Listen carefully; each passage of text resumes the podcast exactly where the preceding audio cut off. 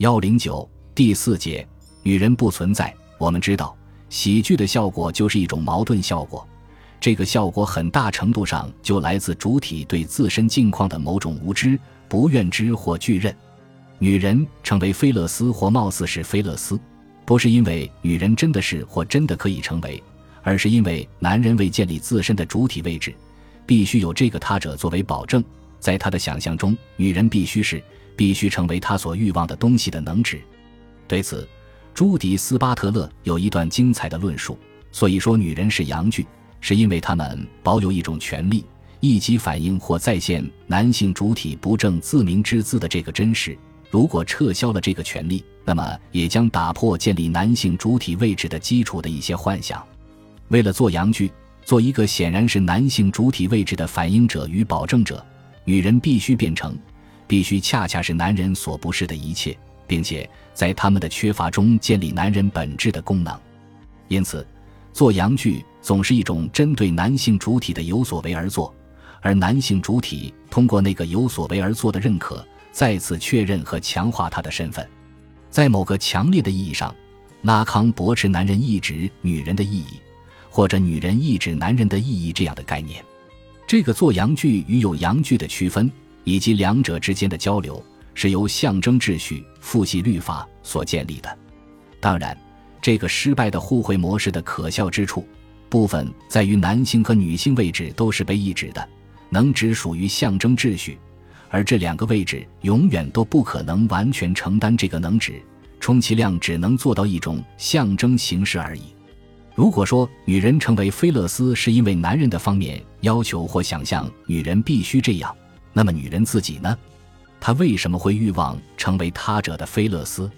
因为女人的身体缺乏可以象征化的材料，女人的身体就像是流动的物质，充满了不确定性，充满了莫可名状的颤动，无法以确定的象征化来凝定其意义，所以只能借成为他者欲望的能指来定位自己的主体位置。其实，在主体间的关系中，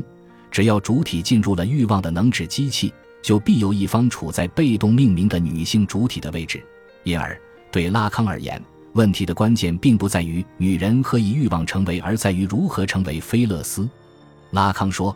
这是通过装扮或伪装达成的。女人总是一个假面，虽然这样表述看起来像是悖论，可我还是要说，为了成为菲勒斯，以及成为他者欲望的能指，女人必须放弃其女性特质的某个本质部分。也就是在伪装中放弃其女性特质的所有属性，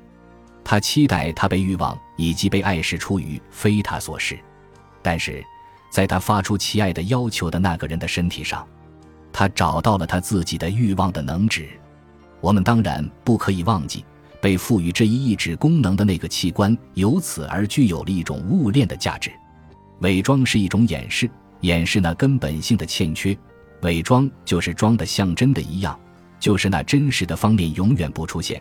伪装也是一种表象，是一种表演，让你相信我就是你所欲望的那个东西。所以伪装还是一种压抑，压抑其所是，让非其所是成为被欲望的和被爱的。但对女人而言，伪装更是一种策略，一种游戏，借此她可以在对方的身体上找到自己的欲望的能指，那个有着物链价值的玩意儿，那个可以带给自己快感的器官，尤其是。通过这个能指，女人可以找到自己的认同假面的功能，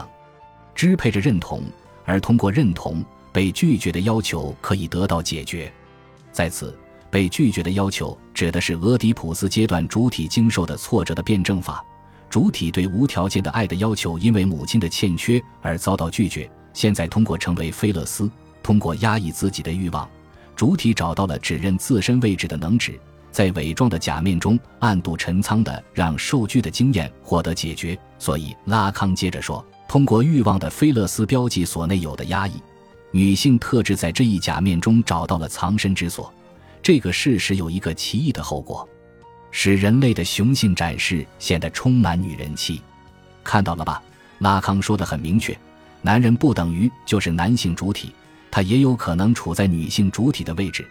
比如那些动不动喜欢向人，尤其如果有女人在场，展示其雄性肌肉的男人，他的行为跟一个涂脂抹粉的女人没什么两样。都是要让自己成为他人的欲望对象。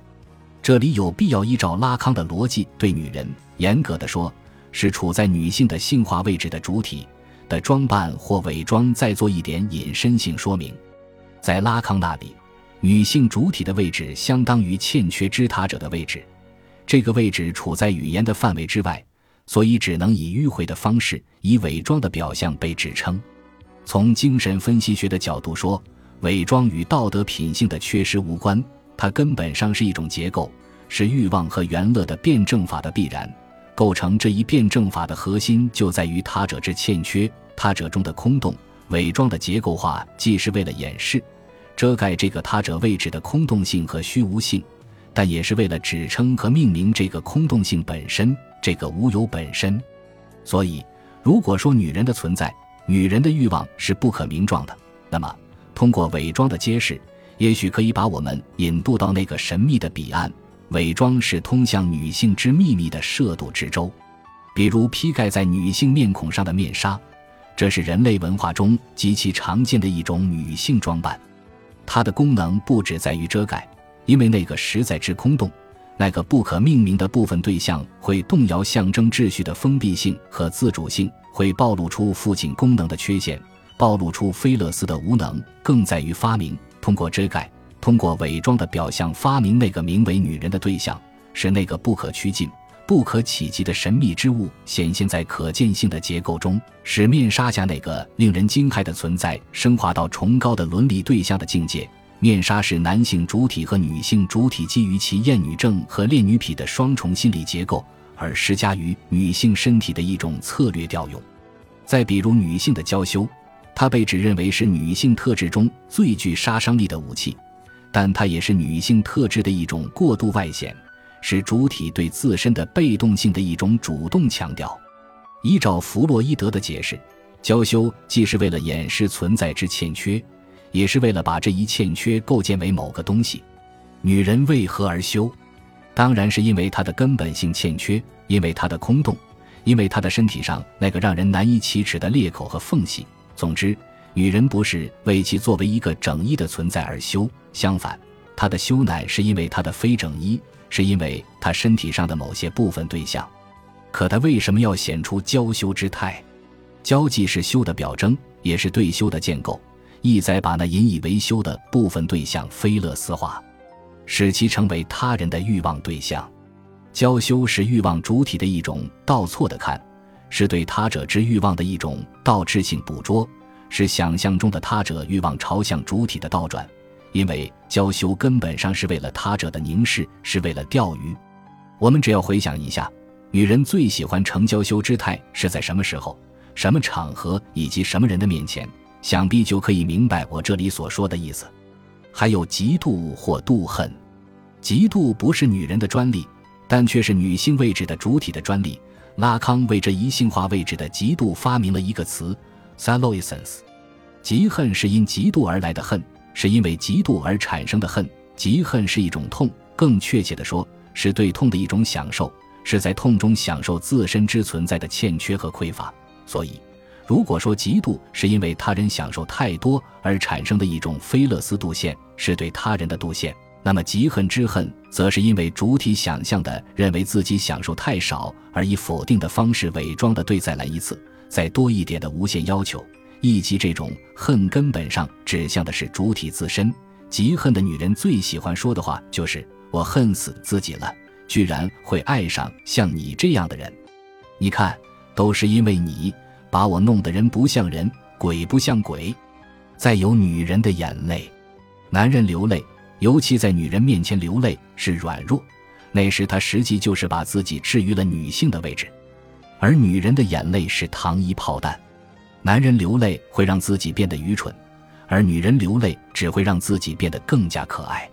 女人感动的时候要流泪，因为你施予了她想要的，你的爱让她变得完整了。女人伤心的时候也要流泪，因为你让本就残缺的她变得更加残缺了。或是因为她在那自恋性的自我爱抚中触摸到了本己的欠缺，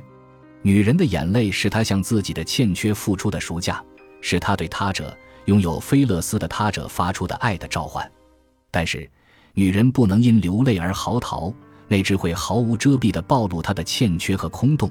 女人的美，只在低头的隐气中，在粉间的微微耸动中，在噙着泪花的希冀中，实在忍不住，也只能让泪水顺着面颊默默的流淌。一旦泪雨滂沱，泣不成声，装扮的功能就会丧失殆尽。